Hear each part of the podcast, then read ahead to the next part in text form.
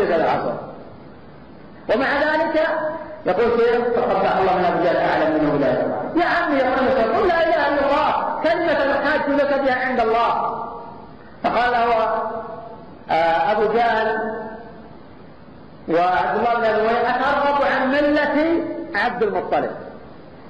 عرف أنه إذا قال له تبرأ من ملة عبد المطلب وليس حديث سعد بن طارق عن أبي مسلم قال صلى الله عليه وسلم من قال لا إله إلا الله وكفر بما يعبد من دون الله. حرم ماله ودمه وحسابه على الله عز وجل. قال شيخ الإسلام محمد بن الوهاب رحمه الله تعالى في مسائل كتاب التوحيد. على هذا الحديث قال وهذا من اعظم ما يبين وهذا من اعظم ما يبين معنى لا إله إلا الله. فانا لم يجعل التلفظ بها عاصم من الدم والماء بل ولا معرفة معناها مع لفظها بل ولا الإقرار بذلك بل ولا كونه لا يدعو إلا الله وحده لا شريك له. بل لا يحرم دمه ولا ماله حتى يضيف إلى ذلك الكفر بما يعبد من دون الله. فإن شك أو توقف لم يحرم دمه ولا ماله فيا لها من مسألة ما أعظمها وأجلها ويا له من بيان ما أوضحها وحجة ما أقطعها للمنازل.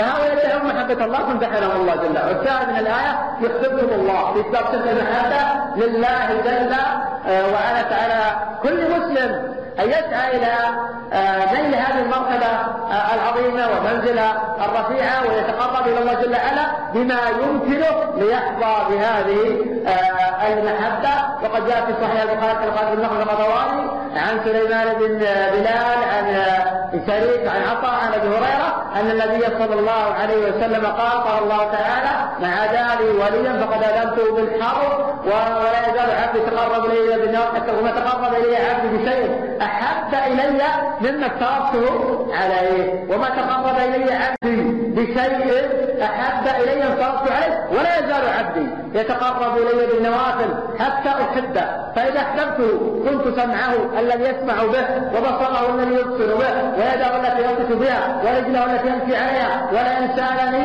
لأعطينه ولئن استعاذ بي لأعيذنه. وما ترددت عن شيء أنا فاعله تردد عن قبض روح عبدي المؤمن يكره الموت وأكره مساءته.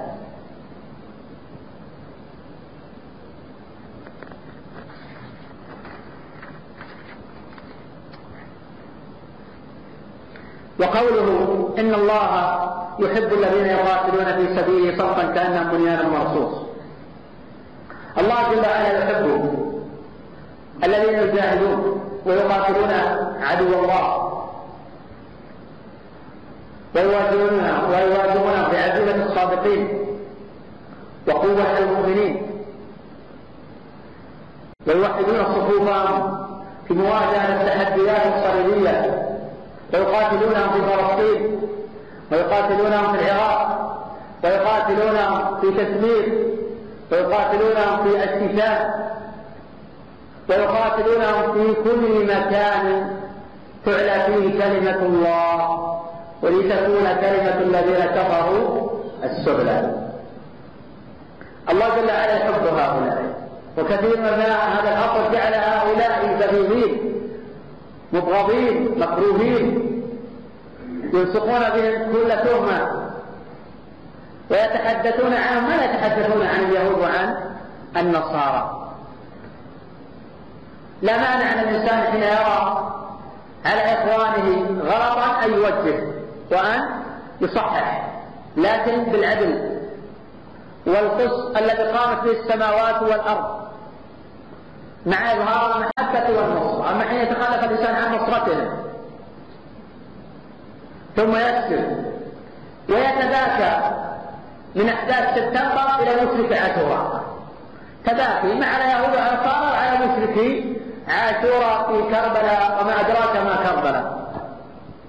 ولا يتبكون على ضحايا السنة يقتلون في كل يوم. ما في تباكي ويتبكون على المشركين الوثنيين. من الرافضة واليهود والنصارى. هؤلاء مخذولون منهزمون فكريا وعقديا وسياسيا. وفي نفس هذا الوقت هؤلاء يكتبون بأشد الألفاظ. بألفاظ ما يطلقونها على أعداء الدين. كدعوى هؤلاء فجرة. أو أن هؤلاء لا يسترشدون بآراء العقلاء أو أن هؤلاء سفهاء أو أن هؤلاء فجرة وهذا الألفاظ لا يطلقونها على مشرك عاشوراء ولا يطلق المشركين القائمين على لعن الصحابة في هذه الأماكن. لا يطلقون هذه الألفاظ يطلقون هذه الألفاظ على الموحدين ونحن لا نمنع أيضا من كل إنسان ينقد هذا حق مشروع له ما دام أنه يتبع الكتاب والسنة ولكن لماذا يكون هؤلاء الذين يتكون المشركين فجرا والمشرك ليس بفاجر. لماذا هذا فاجر وهذا ليس بفاجر؟ لولا الظلم والبغي والعدوان وسوء المنهج. قوله جل وعلا وهو الغفور الودود. الودود شديد المحبة.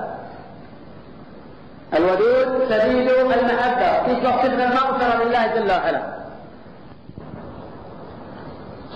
قال شيخ الإسلام ابن تيمية رحمه الله تعالى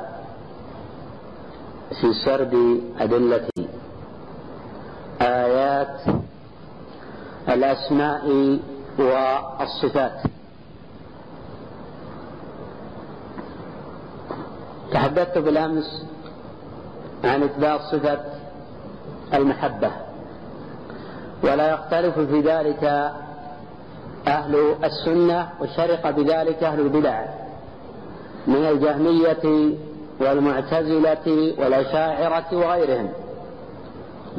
وهؤلاء مراتب.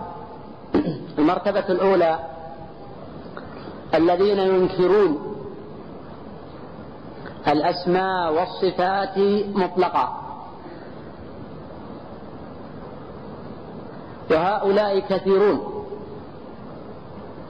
من الباطنية كالإسماعيلية والرافضة والجهمية ونحو هؤلاء.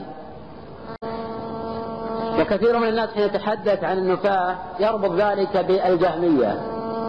وهذا حق لكن لا يختصون بذلك. الرافضة أخبث من الجهمية في باب الأسماء والصفات. النوع الثاني الذين يثبتون الألفاظ دون المعاني. وهؤلاء طوائف كثيرون. منهم المعتزلة. يقولون بأن الله سميع بلا سمع. عليم بلا علم. رحيم بلا رحمة. وهذا مناقض للمنقول ومكابرة في المعقول. فلا يصح أن يوصف أحد بأنه سميع ولكن لا سمع له. فلا يصح أن يسمى زيد ولكن يقال ليس في شخص.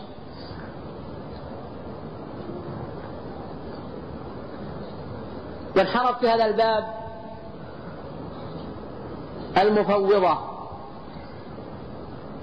حيث يؤمنون بالأسماء والصفات ولا يثبتون المعاني. وأهل العلم يعتبرون المفوضة شرا من المعتزلة. على اعتبار أن المفوضة يوهمون بعباراتهم وكلامهم أنهم على مذهب أئمة السلف. فلما يقول نثبت هذه الأسماء والصفات ولكن لا يثبتون المعاني. ولذلك يقولون تقرأ ولكن لا تفهم بمنزلة الأميين الذين يقرؤون ولا يعون. طوائف من هؤلاء ليس كلهم طوائف من هؤلاء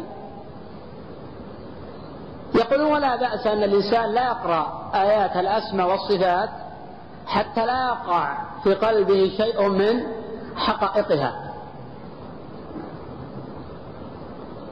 وقد رد عليهم شيخ الإسلام ابن تيمية رحمه تعالى في كتابه الرد على الملاحدة والزنادقة وهو مطبوع المجلد السادس من الفتاوى المصرية. وهو كتاب عظيم ومهم. فهذا يقتضي أن النبي صلى الله عليه وسلم أخطأ حين قال من قرأ آية الكرسي دبر كل صلاة لم يمنعه من دخول الجنة إلا أن يموت. أو يقتضي أن هذا الخطاب خاص بالعلماء دون غيرهم. وكلا الاحتمالين ضلال وانحراف في الفكر والمنهج والعقيدة. سبب ضلال هؤلاء سوء مصادر التلقي عندهم. الحقيقة أن مصادر التلقي هي سبب ضلال هؤلاء. كما أن هداية أهل السنة والجماعة حسن التلقي عندهم.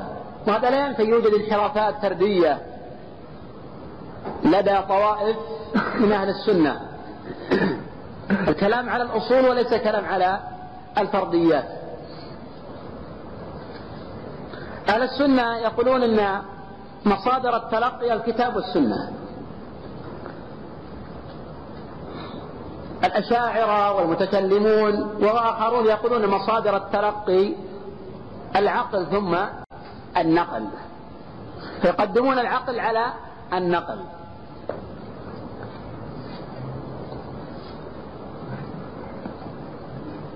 وهؤلاء أيضا في تناقض آخر يجوزون التناقض في العقل والنقل. وأهل السنة لا يؤمنون بذلك. يقولون العقل الصحيح لا يخالف النقل السليم. وإذا تعارض نص لفظ وارد والعقل حتى ليس يلتقيان فالعقل إما فاسد ويظنه الرأي صحيحا وهو ببطلان أو أن ذاك النص ليس بثابت ما قاله المعصوم بالبرهان. القسم الثالث الذين يؤمنون بالألفاظ ويحرفون المعاني. كالأشاعرة والكرامية والماتريدية وآخرين. يقولون نثبت لله هذا اللفظ ولكن معناه كذا وكذا. يقولون نقول بقول الله جل وعلا فاتبعوني يحببكم الله ولكن المحبة علامة على القبول. يقول نثبت الله الرحمة ولكن علامة على إرادة الإحسان والجزاء. وهذا تحريف للكلم عن مواضعه لأمور. الأمر الأول أنهم يقولون ذلك تحاشيا عن مماثلة صفات المخلوق للخالق. وهم في الحقيقة مشبهون أولا ثم يعطلون ثانيا ثم يشبهون ثالثا. الأمر لا يد بهم إلى هذا التأويل الباطل الفاسد لغة وشرعا هو أنهم يظنون أنه إذا وافق اللفظ اللفظ وجد التماثل. والسبب هذا الجهل حتى بعض أهل السنة يجهل القضية أن المنفي في القرآن هو التماثل لم ينفى التشابه. وهذا ما وضح شيخ الإسلام بقوة في مناظرة العقيدة الواسطية. المنفي التماثل لم ينفى التشابه لأن التشابه نسبي. يعني التشابه نسبي.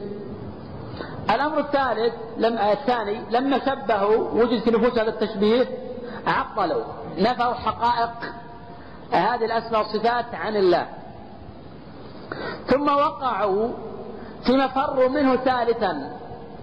وقعوا في التشبيه شبهوا الله بالجمادات والمعدومات.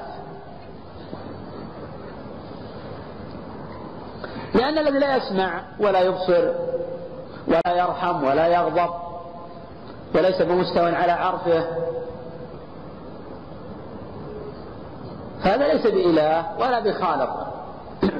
تقدم بالأمس أن طوائف المشركين يؤمنون بهذا. سواء كان في سواء كان من مشركي قريش أو من مشركي القرون الأولى. ذكرت دليلا على ذلك قوله جل وعلا حين قال إبراهيم لأبيه يا أبت لم تعبد ما لا يسمع ولا يبصر ولا يغني عنك شيئا. لم يقل آزر وهو مشرك مع أنه يريد أن يحاج ابنه إبراهيم. لم يقل وربك لا يسمع ولا يبصر. فكان إبراهيم يحتج عليهم بأن الله هو السميع البصير ولم يكونوا يعارضونه بشيء من ذلك. فهو يقول عن آلهتهم بأنها لا تسمع إذا لا يعبد الذي لا يسمع ولا يبصر. يعبد الذي يسمع ويبصر ولم يكن أحد منهم يعترض. يقول وربك لا يسمع ولا يبصر. كانوا يؤمنون بذلك. ولكن يأتون بحجج أخرى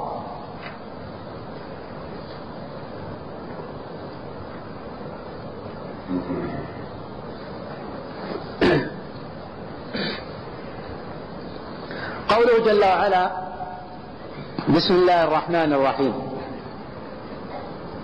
الباء للاستعانة. الباء للاستعانة.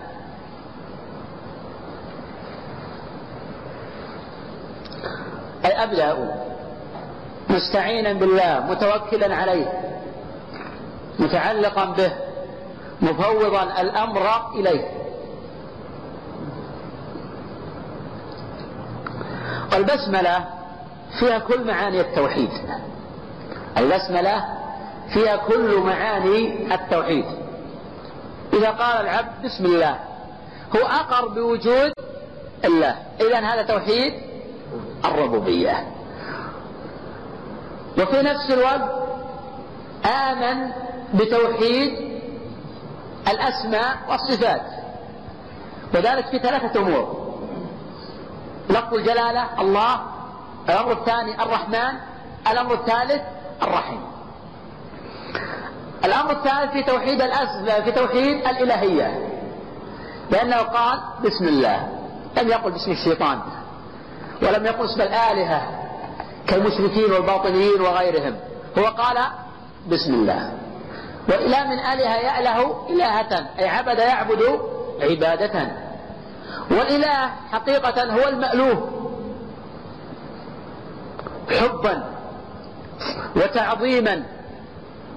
حبا وتعظيما وإجلالا. ولا يختلف العلماء في أن معنى كلمة إخلاص لا إله إلا الله أي لا إله بحق إلا الله.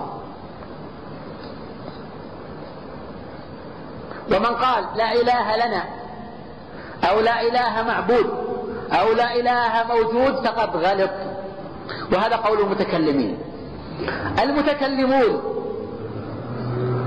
وقد وقع في ذلك كثير من النحاة. حين يعربون كلمة الإخلاص. لا نافية للجزء ولا اسمها إلا تتحصر. الاسم الشريف يكون بدل؟ من خبر محذوف تقديره معبود. ومنهم يقول لنا ومنهم يقول موجود. وهذا كله غلط. الخبر محذوف تقديره حق. لأن الآلهة المعبودة كثيرة. قال الله جل وعلا ذلك بأن الله هو الحق. أإله مع الله وإلهكم إله واحد. لا إله إلا هو سبحانه عما يشركون.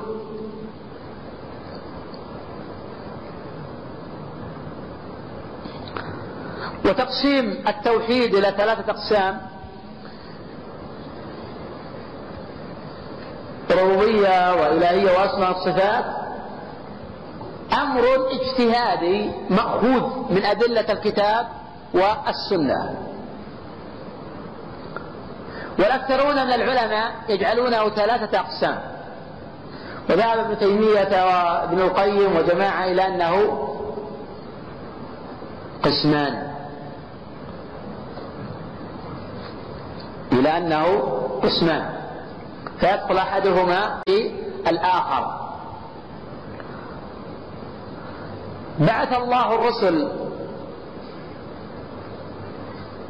في توحيد الإلهية. وكانت الخصومة بين الرسل وأممهم في توحيد الإلهية. ولم يكن هؤلاء ينكرون وجود الله. وقد أخبر الله عنهم في مواطن أنهم يقرون بأن الله هو الخالق الرازق ولكن لا يفردون الله بالعبادة. ولا ينفي هذا وجود طوائف لا يؤمنون حتى بوجود إلا من الدهرية الذين يقولون أرحام تدفع وأرض تبلع. أم خلقوا من غير شيء أم هم الخالقون؟ إذا نأخذ من ذلك نأخذ الآية بسم الله الرحمن الرحيم في سورة النمل. إثبات اسم الله جل وعلا الرحمن الرحيم. فالرحمن اسمه وصفته ولا يطلق إلا على الله. والرحيم اسمه وصفته والتي يطلق الوصف على غير الله. لا بأس أن تقول زيد رحيم كما قال الله عن النبي بالمؤمنين رؤوف رحيم. لكن لا يجوز بالإجماع أن تقول فلان الرحمن. لا يجوز بالإجماع أن تقول فلان الرحمن. هذا اللفظ لا يطلق إلا على الله. ومن تسمى به أو اتصف به ألبسه الله جلباب الكذب والخذلان. فحين تحركت نفس مسيلمة إلى التسمي بذلك علق به مسيلمة الكذاب وهو يسمي نفسه الرحمن اليمامة. ولا يكاد يعرفه البشر إلا بمسيلمة الكذاب. فمن نازع الله في أسمائه وصفاته علق به اسم آخر. كالمشرعين الآن الذين ينازعون الله في اسمه الحكم. إن الحكم إلا لله. إن الله هو الحكم. وينصبون أنفسهم مشرعين هذا رئيس لجنة التشريع وهذا نائبه وهذا وزيره. فذاك علق بهم اسم الطاغوت. علق بهم اسم الطاغوت. لا يعرفون إلا بالطواغيت.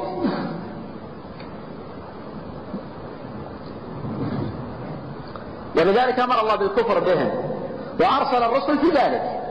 ولقد بعثنا في كل أمة رسولا أن اعبدوا الله واجتنبوا الطاغوت. هذا اسمهم وهذا وصفهم في القرآن.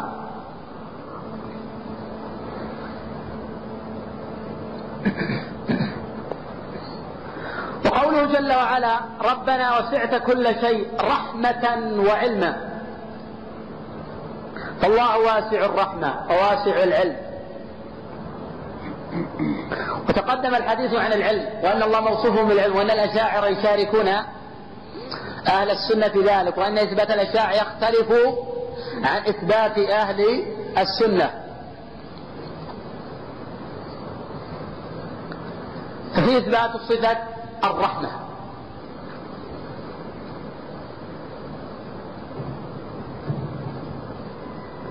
وجاء في الصحيحين أن النبي صلى الله عليه وسلم قال فيما يروي عن ربه إن رحمتي سبقت غضبي.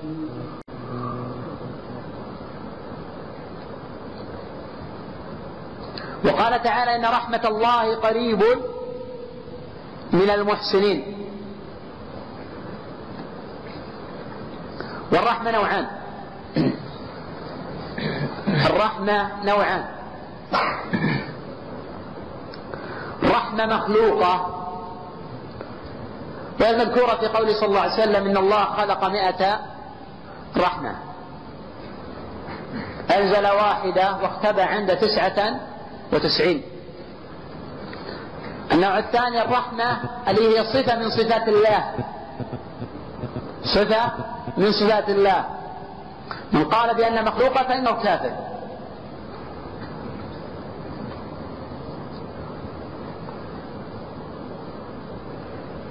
وهي صفة كمال.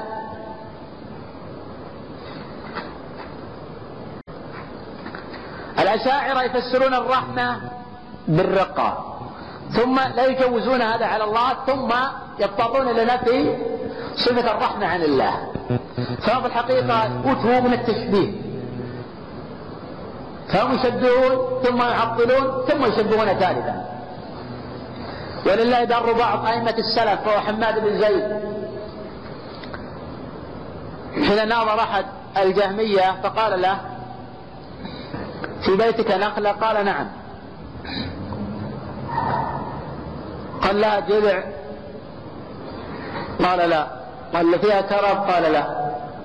قال فيها سعف قال لا. قال فيها ثمرة؟ قال لا. قال ليس في بيتك نخلة. لا تسمى نخلة.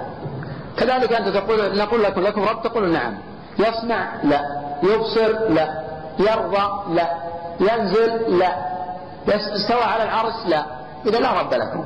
لأن الذي لا يتصف بهذه الصفات ليس برب. الله هو الموصوف بالسمع والبصر والرحمة والغضب والمحبة والنزول والاستواء ونحو ذلك من الصفات المجمع عليها وتواترت بها الأدلة.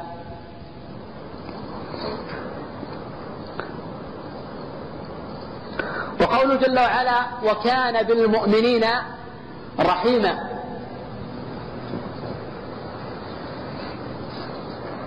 بخلاف الرحمن رحمن في الدنيا والآخرة. والرحمة لا تكون إلا للمؤمنين. إن رحمة الله قريب من المؤمنين.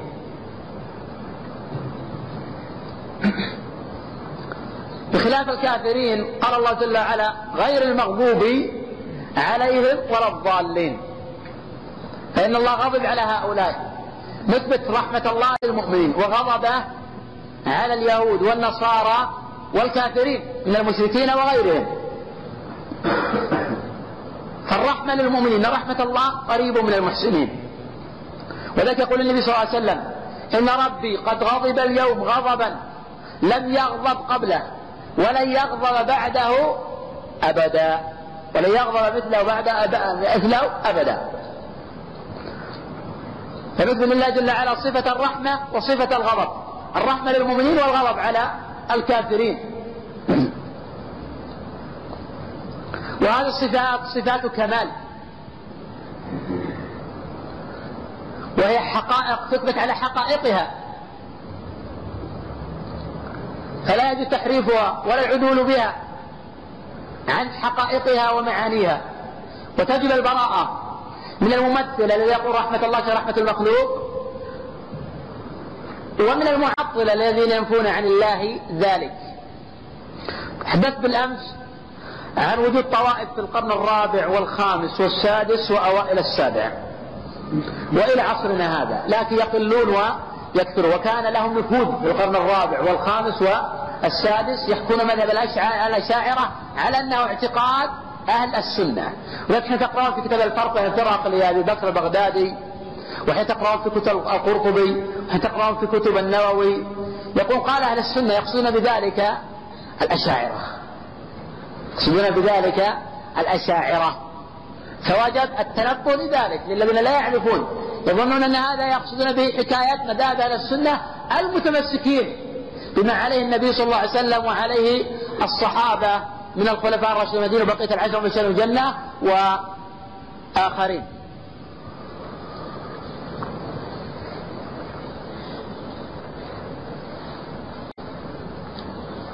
قوله ورحمتي وسعت كل شيء.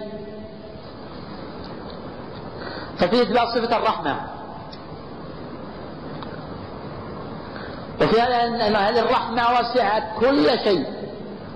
ولكن قال الله جل وعلا فسأكتبها للذين اتقوا. إذا فلا تنالوا الكافرين ولا تنالوا المشركين. فمن أراد رحمة الله فليسعى إلى طاعة الله وطاعة رسله. وقد جاء في صحيح البخاري من رواية فليح بن سليمان عن هلال بن علي عن عطاء بن يسار عن أبي هريرة رضي الله عنه أن النبي صلى الله عليه وسلم قال كل أمتي يدخلون الجنة إلا من أبى. قالوا يا رسول الله ومن يأبى؟ قال من أطاعني دخل الجنة. ومن عصاني فقد أبى. تقدم قبل أن الرحمة تطلق على الرحمة المخلوقة كقوله صلى الله عليه وسلم الله خلق مئة رحمة. وكقوله جل وعلا للجنة أنت رحمتي أنت رحمتي. ورحمة صفة من صفات الله جل وعلا كالمذكور في هذه الآيات ولا يختلف في ذلك أهل العلم. فأهل السنة يثبتون لله الرحمة إثباتا بلا تمثيل وتنزيها بلا تعطيل لأن الله ليس كمثله شيء لا في ذاته ولا في صفاته ولا في أفعاله وهو السميع البصير. وقال تعالى كتب ربكم على نفسه الرحمة. كتب بمعنى أوجب. فالله جل وعلا أوجب على نفسه. ولم يوجبه عليه مخلوق. والناس مختلفون في هذا. منهم من قال بأن هذا واجب أوجبه المخلوق على الله. وهذا مذهب المعتزلة وغير الطوائف المبتدعة. ومنهم من قال أن الله لا يوجب على نفسه شيئا. وهذا ضلال وانحراف مخالف للقرآن. هدى الله على السنة والجماعة لما اختلف فيه. فيقولون بأن الله يوجب على نفسه ولا يوجب عليه المخلوق والله يوجب على نفسه إنعاما وتفضلا. ما للعباد عليه حق واجب؟ كلا ولا سعي لديه ضائع. إن عذبوا فبعدله أو نعموا فبفضله وهو الكريم الواسع. كتب ربكم على نفسه الرحمة. في ذلك إثبات توحيد الأسماء والصفات. وهذا بدلالة المطابقة. وفي إثبات توحيد الربوبية بدلالة التضمن دلالة الدليل على بعض معناه. وفي إثبات توحيد الإلهية بدلالة الالتزام. ما معنى ذلك؟ دلالة المطابقة هي الدلالات ثلاث. الدلالات ثلاث. دلالة مطابقة ويجوز دلالة في الفتح والكسر أفصح لغة.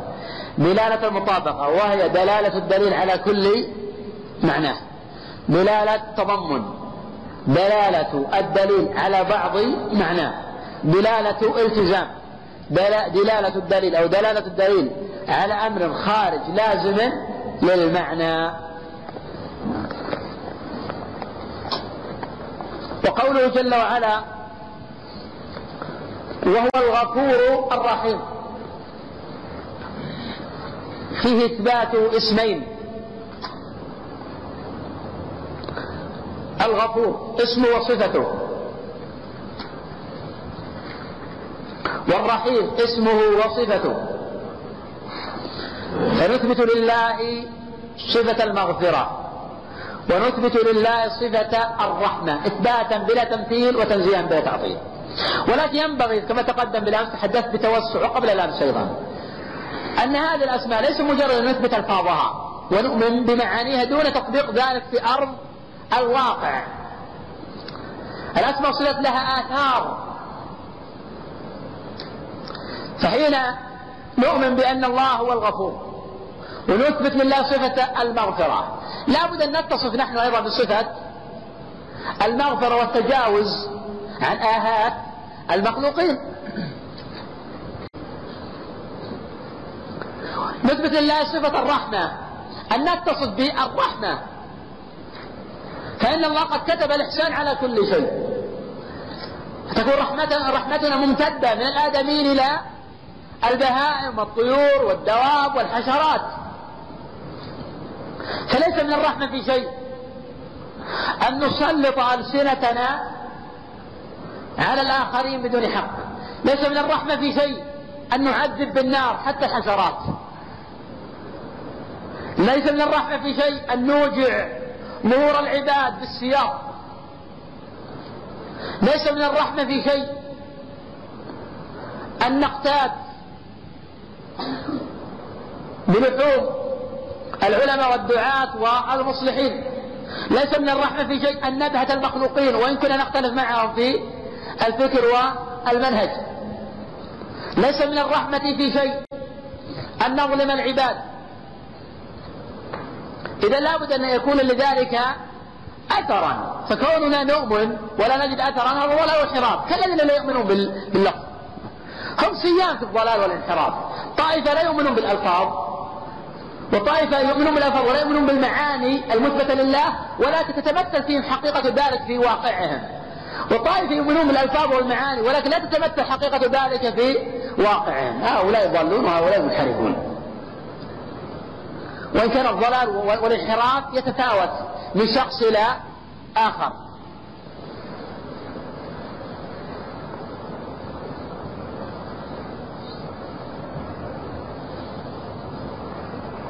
قوله فالله خير حافظا. وهو أرحم الراحمين. فالله خير حافظا لجوء إلى الله. واتكال عليه وتفويض الأمر إليه. فمن علم بأن الله هو الحافظ. وأن الله هو الحفيظ. فهذا يجعله يتوكل عليه أكثر ويفزع إليه أكثر من غيره.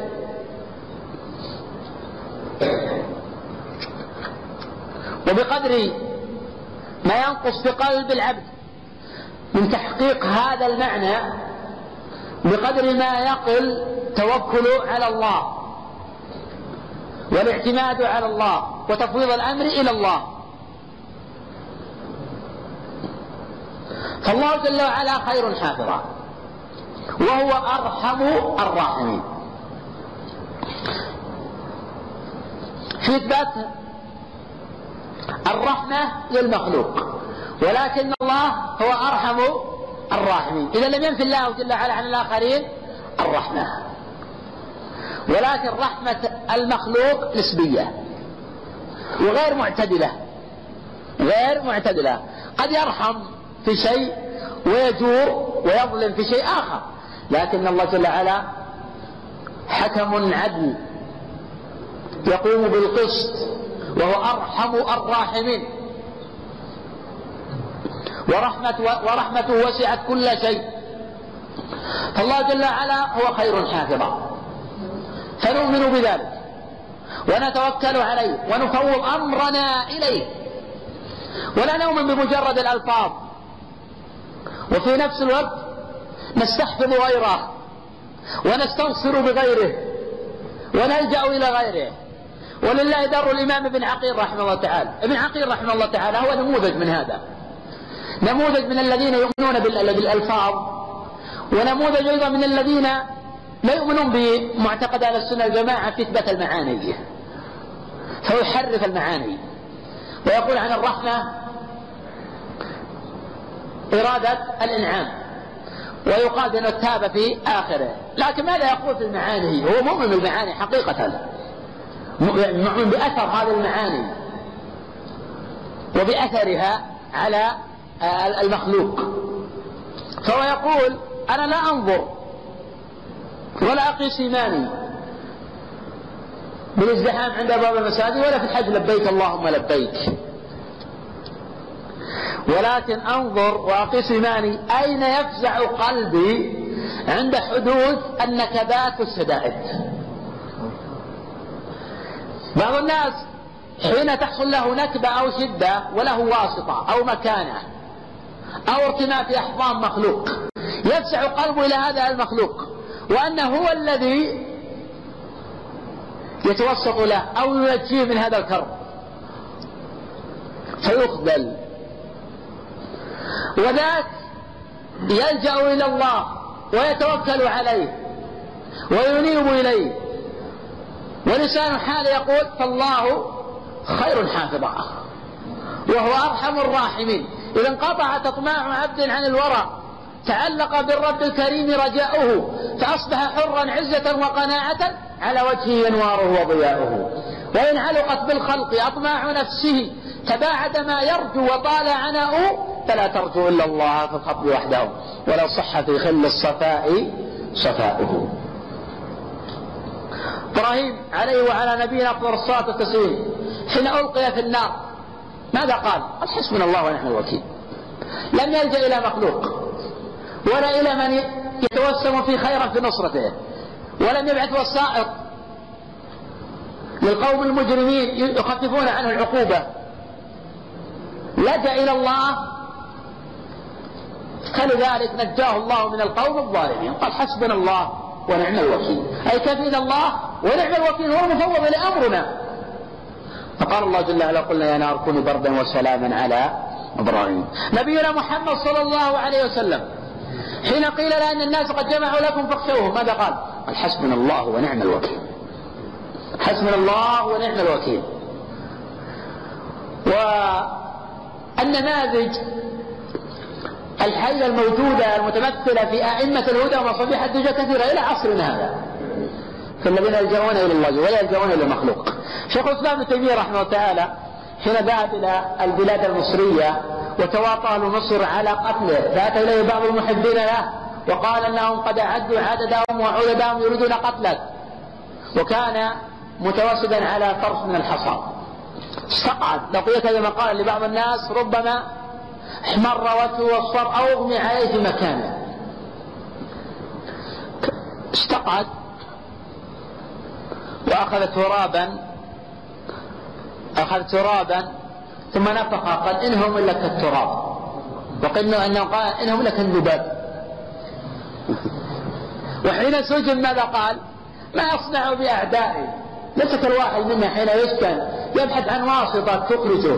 ويقول ربي أخرجني يقول ربي ثبتني. بعض الناس إذا سجن قال ربي أخرجني. غلط. قل ربي ثبتني.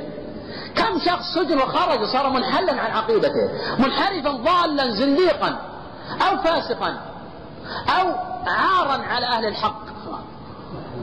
سل الله الثبات. ولا حرج أن تسأل بعد الله بعد ذلك. المخرج. لكن سل الله الثبات قد تخرج تكون منحرفة. كم شخص سجن ودعا الله جل في سجن الله يخرج فخرج وصار خبيثا ووبالا على هذه الأمة. سل الله الثبات. لكن يقول ما أصنع بأعدائي. إن سجنوني فسجني خلوة. هذا أثر من أثار الإيمان بالأسماء والصفات. فإذا ليس لابد أن ندرس الأسماء والصفات وأن نطبق ذلك على أرض الواقع وتتمثل آثارها في واقعنا. إذا كنا نؤمن بالألفاظ دون المعاني دون ما ذلك في الآثار إذا ما استفدنا من, من الإيمان بالأسماء والصفات. قال ما أصنع بعد؟ إن سجنوني فسجني خلوة. إن قتلوني فقتل شهادة إن أخرجوني فإخراجي سياحة. نقف على هذا والله أعلم. قال شيخ الإسلام ابن تيمية رحمه الله تعالى في الحديث عن صفات الله جل وعلا صفة الرضا وصفة الغضب وصفة الكره والمقت. ولا يختلف أهل السنة والجماعة في إثبات ذلك. وهذه الصفات من الصفات الفعلية الاختيارية.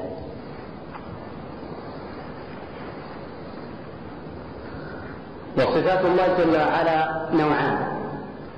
صفات ذاتية.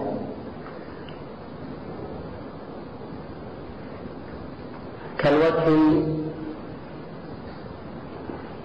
واليدين ونحو ذلك. وصفات فعلية اختيارية. كالرضا والغضب.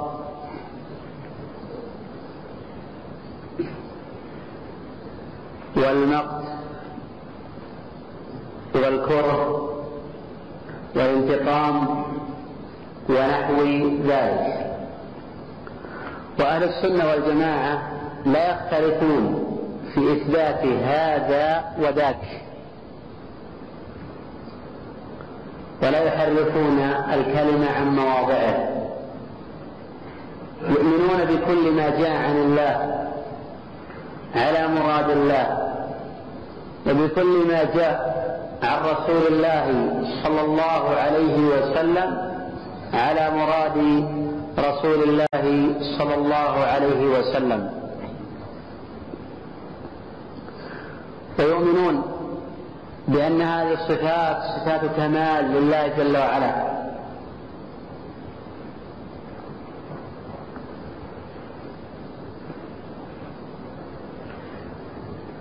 ويؤمنون بغيرها مما دلت عليه الأدلة من الكتاب والسنة أو أحدهما. أو أحدهما.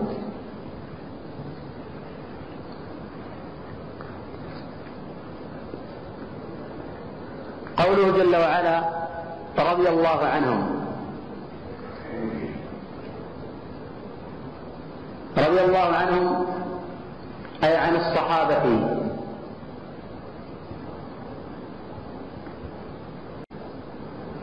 ففي إثبات صفة الرضا.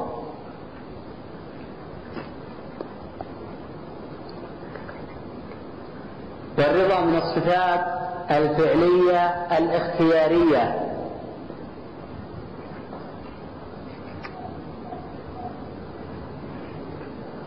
الله جل وعلا يرضى عن القوم المؤمنين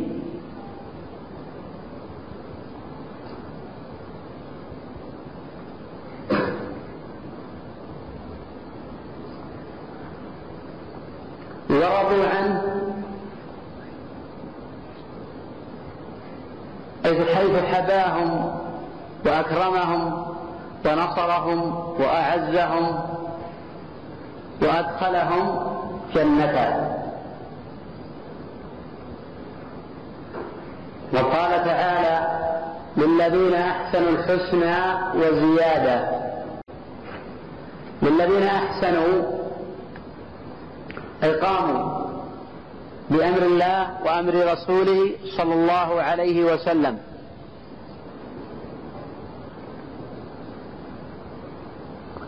الحسنى أي الجنة. وزيادة النظر إلى وجه الرب جل وعلا.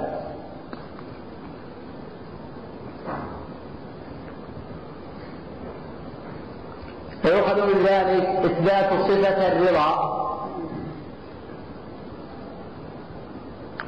ويؤخذ من ذلك إثبات الصفات الفعلية لله جل وعلا. ويؤخذ من ذلك إثبات الصفات الاختيارية لله جل وعلا. ففيها الرد على المعتزلة وعلى الجبرية وعلى الأشاعرة وغيرهم من أهل البدع. وفيها الرد على الرافضة حيث رضي الله عن الصحابة أجمعين.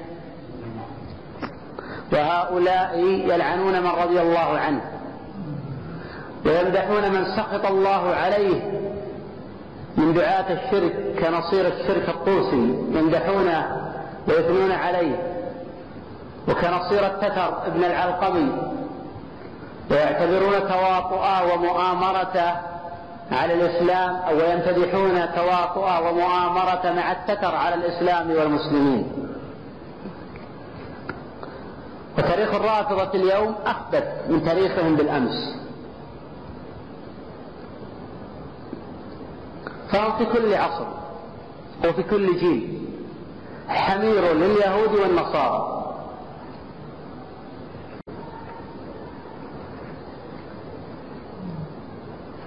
ويؤخذ من ذلك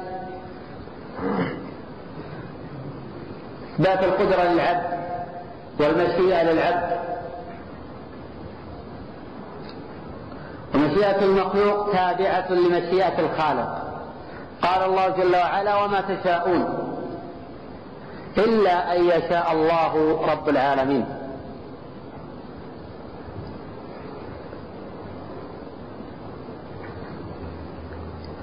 وقوله جل وعلا ومن يقتل مؤمنا متعمدا قوله ومن من صيغ العموم اسم شرط جازم تجزم فعلين. الأول فعل الشر والثاني جوابه وجزاؤه. ولا يتحقق جواب الشرط إلا بتحقق فعل الشرط ومن يقتل مؤمنا القتل هو إزهاق النفس. بحديدة أو غيرها. قوله مؤمنا. خرج من ذلك الكافر.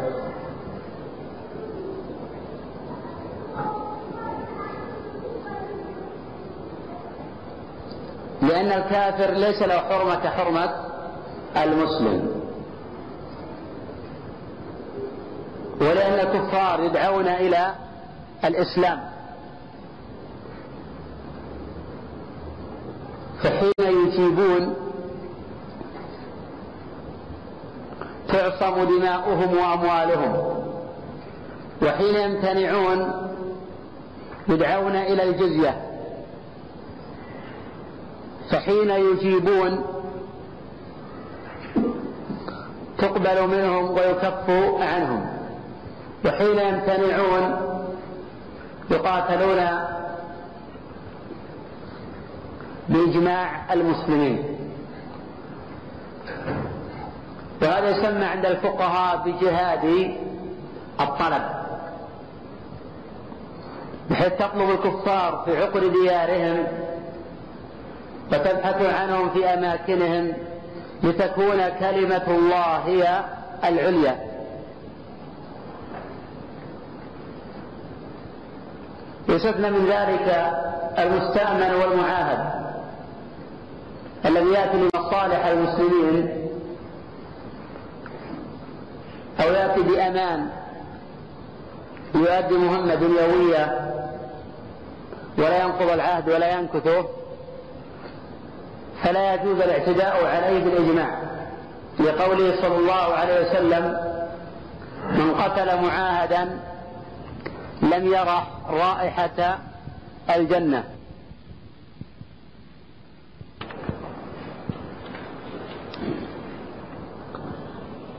المؤمن له حرمة عظيمة. وقد قرن الله جل وعلا قتله بغير حق بالشرك بالله.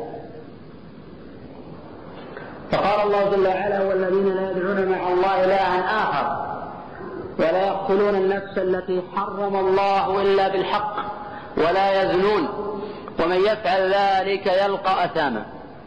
يضاعف له العذاب يوم القيامة ويخلد فيه مهنا إلا من تاب وآمن وعمل عملا صالحا فأولئك يبدل الله سيئاتهم حسنات وكان الله غفورا رحيما. وقال النبي صلى الله عليه وسلم كل ذنب عسى الله أن يغفره إلا الشرك بالله والقتل. حديث جيد.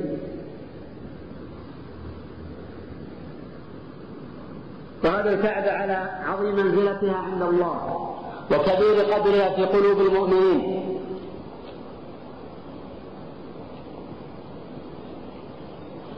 هي لا تقارن بالقداسة والعظمة والحرمة بحرمة المسلم. وحين نظر ابن عمر إلى الكعبة قال ما أعظم حرمتك عند الله؟ ووالله للمؤمن أعظم حرمة منك.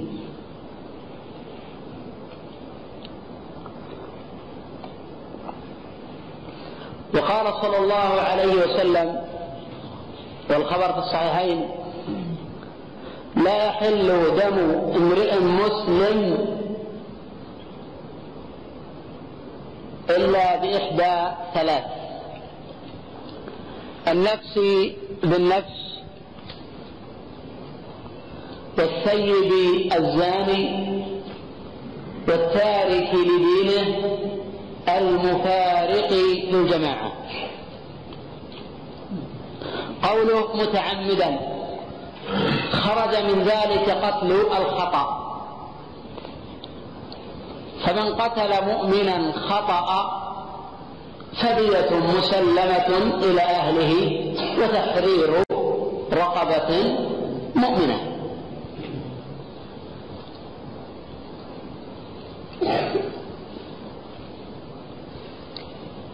قوله فجزاؤه ألف رابطة لجواب الشر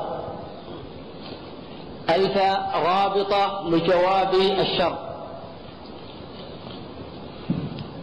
فجزاؤه جهنم خالدا فيها.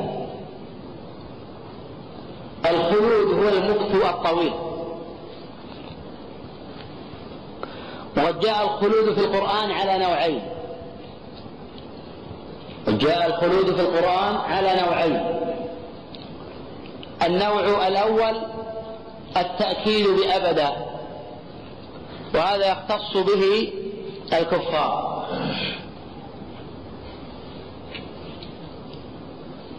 فإنهم ماكثون في جهنم أبد الآبدين ودهر الداهرين قال الله جل وعلا كلما خبت زدناهم سعيرا.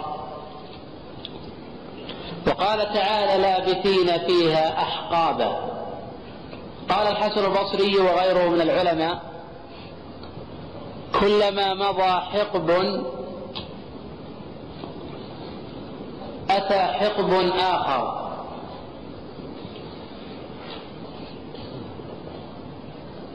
وهكذا يعذبون إلى غير أمد. ولا يختلف في ذلك العلماء والفقهاء. النوع الثاني الحكم بالخلود دون تأكيده بأبدا. الأول جاء بالكفار والثاني جاء في عصاة المسلمين. قال الله جل وعلا في آية الربا فأولئك أصحاب النار هم فيها خالدون. هذا لا يعني التأبيد ولا يعني الكفر. وقال الله جل وعلا من قتل مؤمنا فجزاؤه جهنم خالدا فيها. وهذا لا يعني أنه كافر لأن الله لم يقل أبدا. فالذين يريقون دماء المسلمين بغير حق معرضون للوعيد الشديد. ولا يفهم عليهم بأعيانهم, بأعيانهم بأنهم في النار.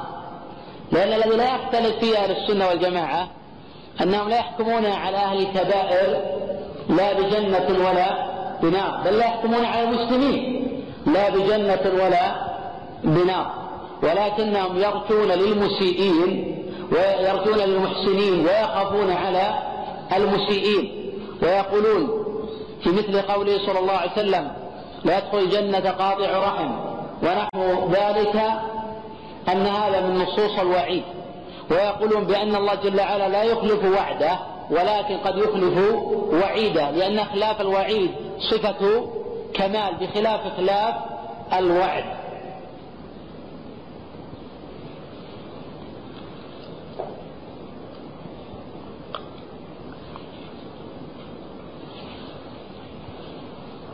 قوله وغضب الله عليه ولعنه. هذا الشاهد من ذكر هذه الآية في هذا الباب. إثبات أن الله جل وعلا يغضب ويلعن. يغضب على من يستحق الغضب ويلعن من يستحق اللعن ويستوجبه.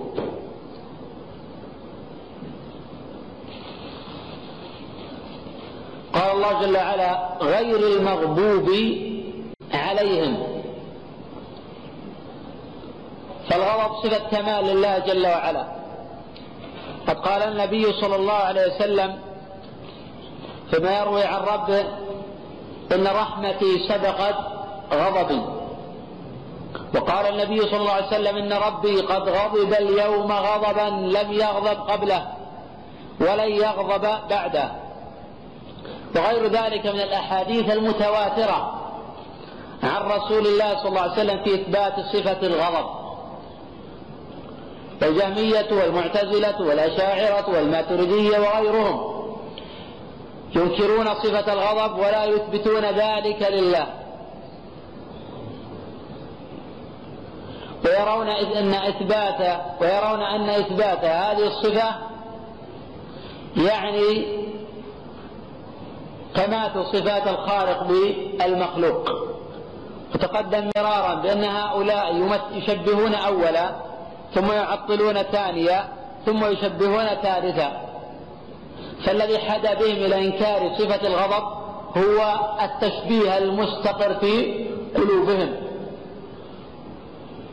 والإلحاد المتمكن من أدمغتهم. حين نتحدث عن الإلحاد في باب الأسماء والصفات نقصد بها الميل دائما. ليس هو الإلحاد بمعنى الشمولي الذي هو إنكار وجود الخالق أو أن الملاحدة يقولون أرحام تدفع وأرض تبلع. لا نتحدث عن الإلحاد في باب الأسماء والصفات ونعني به هو الميل. لقول الله جل وعلا ولا الذين يلحدون أي يميلون. منه اللحد في القبر؟ لأنه مائل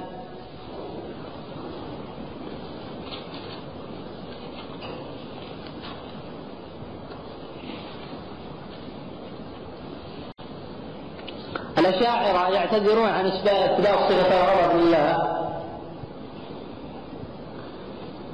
بأمور الأمر الأول يقولون إن الغضب غليان الدم. هذا في المخلوق. والله منزه عن ذلك. الأمر الثاني لا يعتبرون الغضب صفة كمال الأمر الثالث يقولون حين نثبت الله صفة الغضب فنحن نشابه المخلوق بالخالق. ولا فهم يقرون بأن الله أطلق على نفسه هذا. فينكرون القرآن؟ الجواب عن هذا أمور الأول أن الغضب لم يثبت في حق المخلوق أنه غليان في الدم. لأن الغضب يرد للمخلوق لعدة أمور عدة أسباب. فقد يكون هذا وقد يكون لسبب آخر. فالناس يتفاوتون في الغضب. فالذين يغضبون حين تنتهك حرمات الله غير الذين يغضبون حين تخالف أوامرهم. الأمر الثاني أنه حين يكون الغضب للمخلوق الدم لا يلزم من ذلك تماثل الخالق مع المخلوق.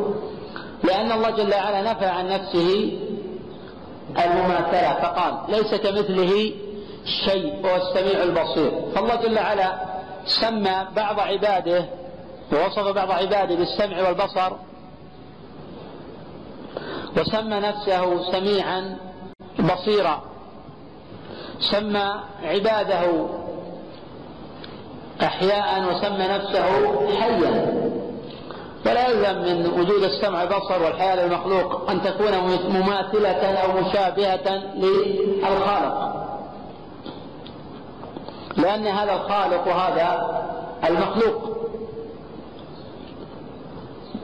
والله جل وعلا جعل في عباده قدرة وله صفة القدرة. وقدرة المخلوق تختلف عن قدرة الخالق.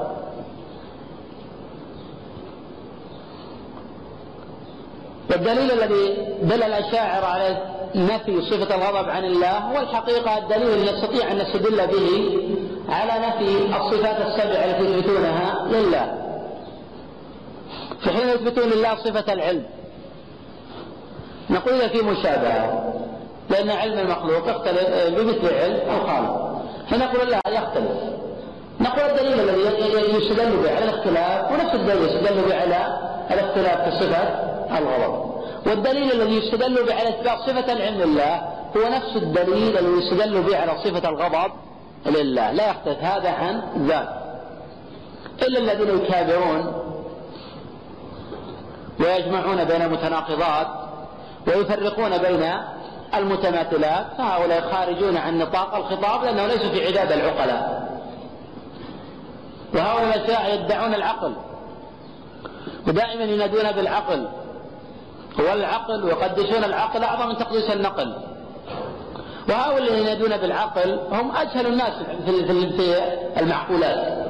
وهم أبعد الناس عن الهدى. وكثيرا دائما إذا رأيت الرجل ينادي بشيء فهو يريد يغطي عيبه ونقصه. كواقع كثير الآن من هذا العصر منتسبين للدعوة وإن كان لهم فضل يختلفون عن هؤلاء لكن حين يوجد عندهم نقص في مناصة قضايا المسلمين ينادون الآن بالحكمة والتريث والعقل فهم يخذلون أو عندهم خذلان كبير للدين فيريدون تغطية الخذلان بالمناداة بالتريث والعقل والحكمة وبعد النظر. هم ما عندهم شيء من العقل وبعد النظر عندهم شيء من ذلك ولكن يسارعون في دانة الأحداث المتعلقة بالوثنيين وباليهود والنصارى. ولا العقل؟ ولا ولا يسارعون في دانة الأحداث المتعلقة بالمسلمين. هنا يأتي العقل. هنا يأتي العقل. ولا يأتي العقل عند الوثنيين. فهؤلاء من هذا الباب يعتبرون أهل البدع وأهل الضلال وإن لم يشابهوا هؤلاء ولم يضلوا كما ضلوا لكن في ضلال في أبواب أخرى وانحرافات. ولعل التأسيس الفكري والمنهجي هو اللي يؤدي بالعبد إلى هذا الضلال والضلال والانحراف. فالذي لا يبني أصوله ولا تمسك ولا فكرة ولا دين ولا عقيدة على الكتاب والسنة أتصور والعلم عند الله يكون مآله كمآل هؤلاء. ولا يبني ثقافة وعلم على مجرد الجرائد والمجلات والبحوث العامة والثقافة العامة ونحو ذلك يكون ملجأ وبؤرة للمتناقضات والبعد عن التماثل. قوله ذلك بأنهم اتبعوا ما أسخط الله وكرهوا رضوانه.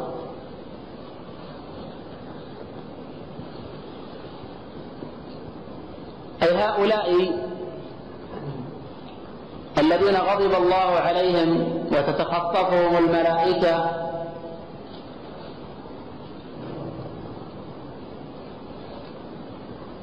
السر في ذلك أنهم اتبعوا ما أسخط الله. ويؤخذ من ذلك إثبات صفة السخط لله. وهذه الصفة من الصفات الفعلية الاختيارية. وكره رضوانه يؤخذ من ذلك إثبات صفة الكره لله وهما من صفات الكمال ونعوت الجلال.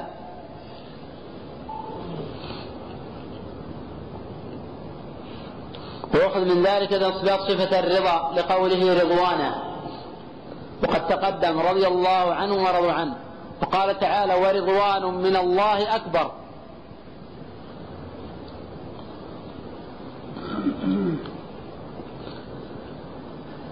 وأهل السنة يثبتون ذلك إثباتا بلا تمثيل وتنزيها بلا تعطيل. فلا يحرفون الكلمة عن مواضعه ولا يلحدون في أسماء الله وآياته ولا صفاته. لأن الله موصوف بصفات الكمال والذي يستقر في ذهنه وفي فطرته. بأن صفات المخلوق لا تماثل صفات الخالق وعنده قاعدة واضحة في التفريق بين الخالق والمخلوق. لا يقع في ذهنه ما يقع في قلوب الأشاعرة أبدا. لأن هؤلاء يقع في أذهانهم بسبب التعاليم الفاسدة. من ذلك الأشاعرة يقدمون النقل العقل على النقل. فهذا أدى بهم إلى التناقض. ومن ذلك التربية. فهم يتربون على كتب المتكلمين. فإن هذه الكتب مؤدى أن لا يصح إيمانا حتى يحصل شك واضطراب وتناقض ونحو ذلك. ولذلك قال بعض أكابرهم يا ليتني أموت على عقيدة إحدى عجائز نيسابور وقال آخر والشهرستاني لعمري لقد طفت المعاهد كلها وسيرت طرفي بين تلك المعالم فلم أرى إلا واضعا كف حائر على ثقن أو قارعا سن نادم. وقال الرازي نهاية إقدام العقول عقال وأكثر سعي العالمين ضلال.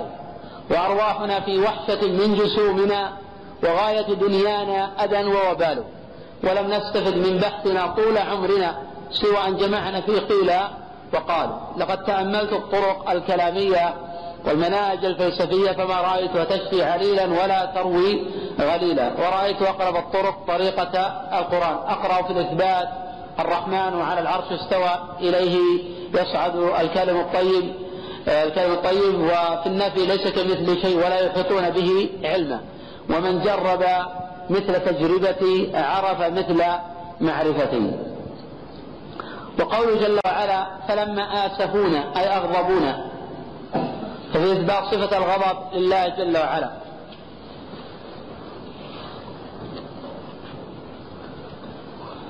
ويثبت اللفظ لا حرج منه. إثبات صفة الأسف. انتقمنا منهم. في إثبات صفة الانتقام لله جل وعلا. وقد قال بعض أهل السنة بأن المنتقم المنتقم اسم من أسماء الله فهو اسم وصفته. وأنكر هذا شيخ الإسلام ابن تيمية رحمه تعالى وأنكر أن يكون المنتقم اسما لله لأنه لم يرد دليل في ذلك فهو صفة لله. لما لم يرد إلا على وجه الإثبات إن الله أو الإضافة إن الله عزيز ذو انتقام. فقد جاء مضافا. فالله ينتقم ممن يستحق الانتقام. كما ان الله يمكر بمن يستحق المكر ويستهزئ بمن يستحق الاستهزاء. ويمكرون ويمكر الله. وسياتي الحديث عن ذلك. سخر الله منهم إنهم يكيدون كيدا وأكيد كيدا فمهل الكافرين أمهلهم رويدا. وقوله ولكن كره الله بعاثهم فثبطهم. في إثبات صفة الكفر لله جل وعلا.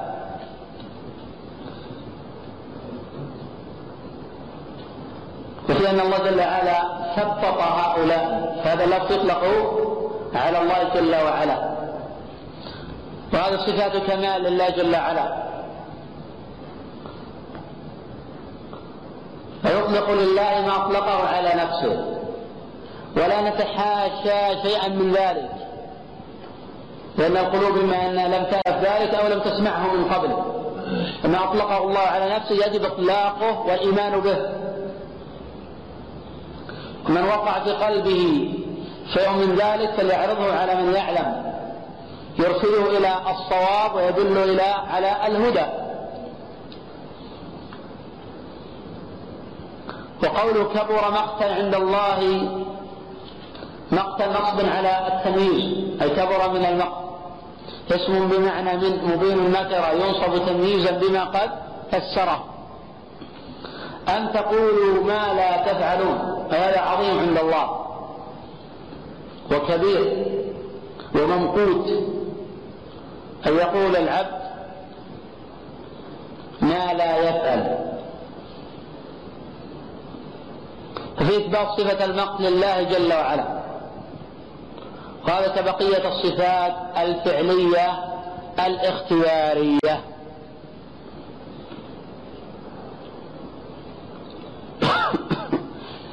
ويأتي إن شاء الله زيادة تقرير للصفات الفعلية الاختيارية.